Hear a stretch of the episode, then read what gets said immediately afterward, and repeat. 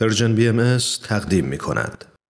و ما در ماهای گذشته به خصوص پس از قتل جورج فلوید مرد 47 ساله سیاه پوست آمریکایی توسط یک پلیس سفید پوست آمریکایی که در روز روشن و در انظار عمومی صورت گرفت معضل 400 ساله نژادپرستی که در تار و پود جامعه آمریکا به صورت سازماندهی شده رخ کرده برجسته و رویارویی با اون وارد مرحله تاریخی خطیری شد.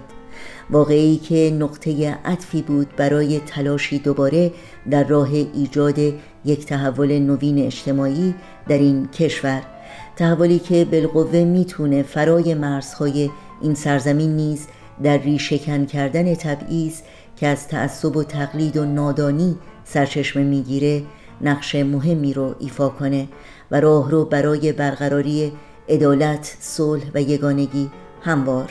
این فرصت با ارزش که از بیداری وجدان عمومی و نیاز مبرم برای ایجاد تغییرات اساسی و پایدار در جامعه به وجود آمده آنقدر حائز اهمیت و سرنوشت سازه که بیتولد لعظم عالی ترین مرجع اداری جامعه جهانی بهایی در روز 22 ژوئیه امسال پیامی رو خطاب به بهایان آمریکا ارسال داشتند و آنها رو تشویق کردند که این فرصت رو مقتنم بشمارند و با تلاشی مضاعف و فداکاری مستمر سهم خود را در این راستا ادا کنند.